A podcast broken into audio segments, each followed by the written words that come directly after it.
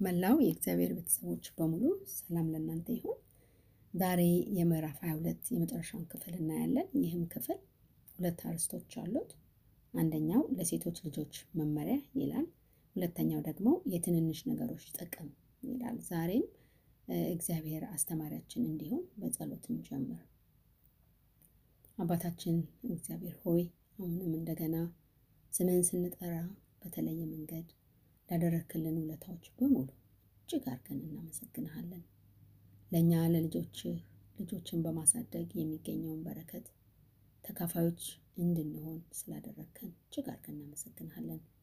በየቀኑ ልጆቻችንን በትክክለኛው መንገድ ለማሳደግ ስንጥር ጥረታችንን ታሳካልን ዘንድ በመጨረሻም አንተም እኛም የምንደሰትባቸው ልጆች በመሆን አንተን ዕድሜ ልካቸውን የሚያገለግሉ ልጆች ታደርጋቸው ዘንድ እንለምንሃለን።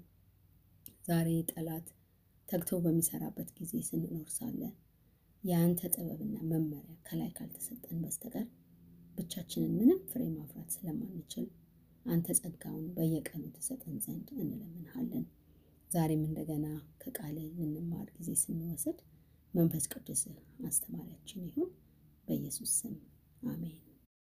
ወደ ጥናታችን ስንገባ በመጀመሪያ ክፍል ኤለን ዋይት የሴቶች ልጆች ጠቃሚ ባልሆነ ነገር ላይ በማውራት ጊዜያቸውን የሚያባክኑት እንዳሳሰባትና እንደ ከበዳት በመግቢያው ላይ እናነባለን እና ምን ይላል? ሌላው የሚያሳስበኝና የሚከብደኝ ነገር ቢኖር ሴት ልጆች ጠቃሚ ባልሆነ ነገር ላይ በማውራት ውድ ጊዜያቸውን የሚያባክኑት ሁኔታ ነው። ሴቶች ልጆች ለወሬ ትኩረት በመስጠት ስራቸውን ወደ ኋላ ይጎትታሉ። ይህ አይነት ትንሽ ጉዳይ እንደ ቀላል ተቆጥሯል ተቆጥሮ ችላ ተብሏል። ትንሽ ነገር ምን ሊያመጣ እንደሚችል ብዙዎች አላስተዋሉም። ትንሽ ጉዳዮች ከትልቅ ጉዳይ ጋር ጠቃሚ የሆኑ ግንኙነት አላቸው። እግዚአብሔር ለእያንዳንዱ ጥቃቅን ነገር ለሰዎች ሕይወት የሚጠቅሙትን እንዲሁ በቀላሉ አይመለከትም ይላል እና ይህ ክፍል እንግዲህ ይህ ሴቶች ልጆች በማይረባ ነገር በማውራት የሚያባክኑት ጊዜ በቀላሉ ችላ ብለን እንዳናልፈውና እንደ ቀላል እንዳንቆጥረው ታስጠነቅቃለች። እግዚአብሔርም ለጥቃቅን ነገር ለሰዎች ሕይወት የሚጠቅሙትን በቀላሉ እንደማይቆጥርም እናያለን። እያንዳንዳችን እርግጠኛ ነኝ እግዚአብሔር በትንሽ ነገሮች እንዴት ግድ እንደሚለውና ትንሽ ነገር ነው ብለን በምናስበው ነገር ውስጥ እንዴት እንደሚጎበኘን ብዙ ምስክርነት ወይም ልምድ እንዳለን አልጠራጠርም። ስለዚህ እኛም ልጆቻችንም የማይጠቅም ወሬ በማውራት ጊዜ እንዳያባክኑ በሕይወታቸውም ልምዳቸው እንዳይሆን መጣር አለብን ማለት ነው። በምሳሌ 22 ቁጥር 6 ላይ እንደተጠቀሰው ልጅን በሚሄድበት መንገድ ምራ፣ በሸመገለም ጊዜ ከእርሱ ፈቀቅ አይልም ይላል። የእግዚአብሔር ቃል የታመነ ነው፣ አይለወጥም፣ አይወድቅም። ስለዚህ በእርሱ በመተማመን በቃሉ መሰረት ልንመራቸው ይገባናል ማለት ነው። እንደገናም በዘዳግም 11 19 ላይ ልጆቻችሁንም አስተምሯቸው፣ በቤትህም ስትቀመጥ፣ በመንገድህም ስትሄድ፣ ስትተኛም፣ ስትነሳም አጫውቷቸው ይላልና እንግዲህ እኛ በንቃት ሁልጊዜ አብረናቸው በመሆን ልናስተምራቸው ይገባናል ማለት ነው። ምሳሌ 29 15 ላይ ምን ይላል? በትርና ተግሳጽ ጥበብን ይሰጣሉ፣ ያልተቀጣ ብላቴና ግን እናቱን ያሳፍራል ይላል እና መቀጣትም ካለባቸው በአግባቡ እየቀጣናቸው ልናሳድጋቸው ይገባናል ማለት ነው እና ኤሊ ልጆቹን በመቅጣት ወይም ስርዓትን ከማስተማር ችላ በማለቱ ልጆቹ ምን አይነት ልጆች ሆነው እንዳደጉና በመጨረሻም እግዚአብሔር እንደቀጣቸው በአንደኛ ሳሙኤል እናነባለን እና በሌላ በኩል ደግሞ ሳሙኤል ከልጅነቱ ጀምሮ ስርዓትን እየተማረ ሲያድግ ስለነበረ የኤሊ ልጆች በሚያደርጉት ነገር አይተባበርም ነበር። በተጨማሪም ሳሙኤል በምዕራፍ ሁለት ጊዜ ስታገኙ ብታነቡት ከልጅነቱ ጀምሮ ኤሊን በቤተ መቅደስ ውስጥ ሲረዳ እንደነበረ እናነባለን እና ምንድን ነው እግዚአብሔር በሚለው መንገድ እግዚአብሔር በሰጠን ጥበብ እግዚአብሔር እያገዘ ልጆቻችንን በማይሆን ነገር በማይሆን ትምህርት ይዘው እንዳያድጉ የማይሆንም ጸባይ ይዘው እንዳያድጉ እኛ በጸሎት መበርታት አለብን ማለት ነው። ስለዚህ ሌላ የተሻለ ስራ በመስጠት መጽሐፍ እንዲያነቡ ወይም ወጥተው ጨዋታ እንዲጫወቱ ወይም በሚጠቅም ነገር ላይ ጊዜያቸውን እንዲያሳልፉ እኛ ወላጆች መጣር ይኖርብናል ብዬ አስባለሁኝ። ኤለን ዋይት እዚህ ላይ ስለ ሴቶች የምትለው ነገር ምናልባት ይሄ የኔ ሀሳብ ነው። ትንሽ ያደጉ ልጆች ያደጉ ሴቶችን ላይ ነው ብዬ አስባለሁኝ። የሚቀጥለውን ትምህርት ስንቀጥል አርስቱ የትንንሽ ነገሮች ጥቅም ይላል።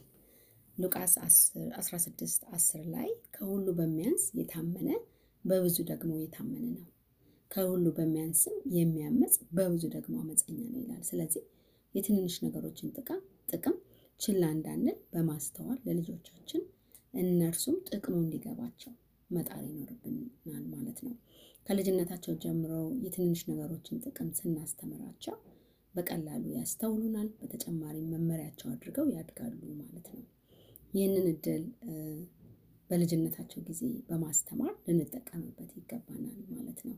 የዳንኤልን ጓደኞችን እና የሲድራቅ ሚሳቅ አብደናጎ የንጉሱን ምግብ እንዲበሉ በተጠየቁ ጊዜ ከዚህ በፊትም ጠቅሰን አይተነዋል ይህንን ጥቅስ።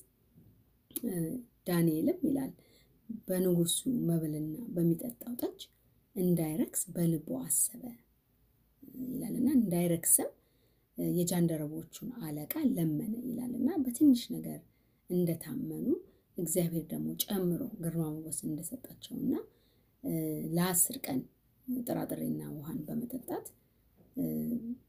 የንጉሱን ምግብ ከበሉት ሰዎች በበለጠ ፊታቸው አምሮ ስጋቸው ወፍሮ እንደታየ መጽሐፍ ቅዱሳችን ይነግረናል።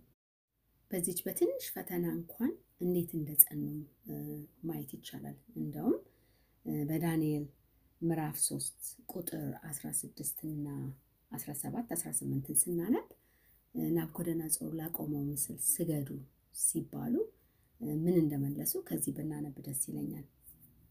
ንጉሱንም አሉት ናቡከደነፆር ሆይ በዚህ ነገር እንመልስልህ ዘንድ አስፈላጊያችን አይደለም። የምናመልከው አምላካችን ከሚነደው ከእሳቱ እቶን ያድነን ዘንድ ይችላል፣ ከእጅህም ያድነናል ንጉሥ ሆይ። ነገር ግን ንጉሥ ሆይ እርሱ ባያድነንም አማልክትህን እንዳናመልክ ላቆምከው ለወርቁ ምስል እንዳንሰግድለት እወቅ አሉት ይላልና በትንሹ ታመኑ፣ በትልቁ ፈተናም ደግሞ የህይወታቸውን መስዋዕት እስከ ማድረግ ድረስ ታማኞች እንደሆኑ እናያለን እና እግዚአብሔር ለዚህ ነው ትንሿን ነገር እንደ ቀላል የማያየው። በትንሹ ስንታዘዝ ወደ ትልቁ መታዘዝ እንደምንሄድ እንግዲህ የዛሬው ትምህርት ያስተምረናል።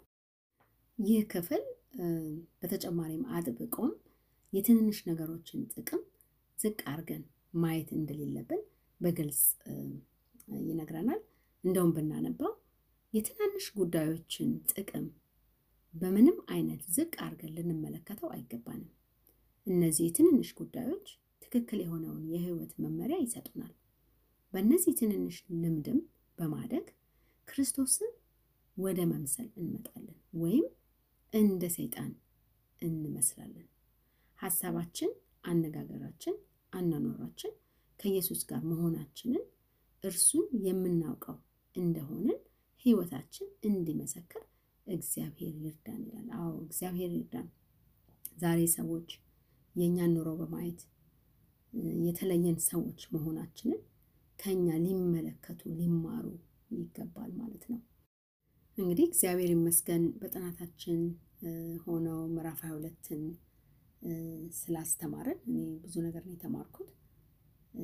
ይህንን ምዕራፍ ከመጨረሴ በፊት ወደ ክርስቶስ የሚያደርስ መንገድ የሚለው መጽሐፍ ውስጥ ገጽ ሰባ ሶስት ያለውን ፓራግራፍ የሚያበረታታ ስለሆነ ላነብላችሁ እወዳለሁ። የክርስቶስ መከራ ተካፋዮች ስንሆን የእርሱን ርኅራሄ ጭምር እንጋራለን። ራስን መስዋዕት በማድረግ የሚከናወን በጎ አድራጎት በድርጊት ፈጻሚው ልብ ውስጥ የለጋስነትን ስሜት የሚያጠናክር ሲሆን በእርሱ ድህነት ባለጠጎች ትሆኑ ዘንድ ስለ እናንተ ድሃ ከሆነው የዓለም አዳኝ ጋር ይበልጥ ያቀራርበዋል። አምላክ ለእኛ ያለውን ዓላማ በእርግጠኝነት ስንከተል ህይወታችን ለሌሎች በረከት ይሆናል። የፈለኳት አረፍተ ነገር ይቺ ነች። እንደገና ላንባት። አምላክ ለእኛ ያለውን ዓላማ በእርግጠኝነት ስንከተል ህይወታችን ለሌሎች በረከት ይሆናል ይላል እና ቀጥዬም ባነባው ክርስቶስ ለደቀ መዛሙርቱ በነደፈው እቅድ መሰረት ብትሰሩና ነፍሳትን ወደ እርሱ ብትማርኩ መለኮታዊውን ነገር በጥልቀት ለመለማመድና ጠንቅቆ ለማወቅ የሚኖራችሁ ፍላጎት ይጨምራል። ጽድቅንም የምትራቡና የምትጠሙ ትሆናላችሁ። እግዚአብሔርን የሙጥኝ ትላላችሁ። እምነታችሁም ይጠነክራል። ነፍሳችሁም የውሃ ከደህንነት የውሃ ጉድጓድ ጠለቅ አድርጋ መቅዳትና መጠጣት ትችላለች ይላልና እግዚአብሔር ይርዳን። እኛ ዛሬ እግዚአብሔርን የሚያስደስት ኑሮ እየኖርን እንዲሁም ልጆቻችን የእኛን ዱካ ተከትለው በመሄድ እግዚአብሔርን የሚያስደስቱ እግዚአብሔርን የሚያከብሩ ልጆች እንዲሆኑልንና በመጨረሻም ደግሞ በሰማይ ለዘላለም በእግሩ ስር በመቀመጥ የምናመልከው ልጆች እንድንሆን ጸሎቴ ነው። እግዚአብሔር ይመስገን እስካሁን ሲያስተምረን ስለነበረ። እንግዲህ ጥያቄ ያላችሁ post ብታደርጉ ጥሩ ነው። እንግዲህ እግዚአብሔር በሚቀጥለው ጊዜ እስከምንገናኝ ከሁላችንም ጋር ይሁን። ደህና ሁኑ bye